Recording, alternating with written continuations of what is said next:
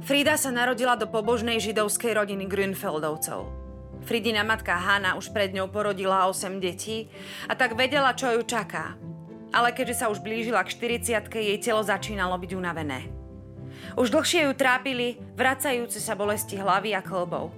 Našťastie pri nej bola pôrodná baba Anna Resková a pomáhala jej tak ako pri niekoľkých predošlých pôrodoch. Anna pochádzala z miestnej kresťanskej rodiny, kde sa ženy celé generácie stávali pôrodnými babami. Bolo bežné pokračovať v stopách svojho otca alebo matky. Fridin otec Moritz bol obuvník, tak ako jeho otec. Moritz pravdepodobne nebol pri tom, keď sa Frida narodila. Muži bývali pri pôrode málo kedy. Toto bol úryvok z dnešnej knihy dňa.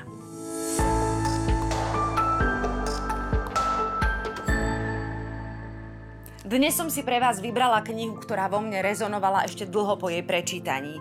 Priznávam, že do ruky som ju zobrala najskôr preto, že ma zaujala skutočnosť, že aj v našich končinách žila tak zaujímavá žena s menom Frida. Kniha je pátraním po osude Fridy Grünfeldovej. Pátra po nej jej vnúčka, autorka tejto knihy. Frida sa narodila v Rakúsko-Uhorsku v roku 1908 a ďalšia zmienka o nej pochádza až z roku 1931. Figuruje totiž v policajných záznamoch ako prostitútka, židovka, podozrivá zo špionáže, navyše tehotná. Príbeh Fridy je pre mňa veľmi silný. Zažila osud, aký postretol mnoho Židov. Zároveň je to príbeh o nezlomnej viere, bojovnosti a hľadaní svojich koreňov.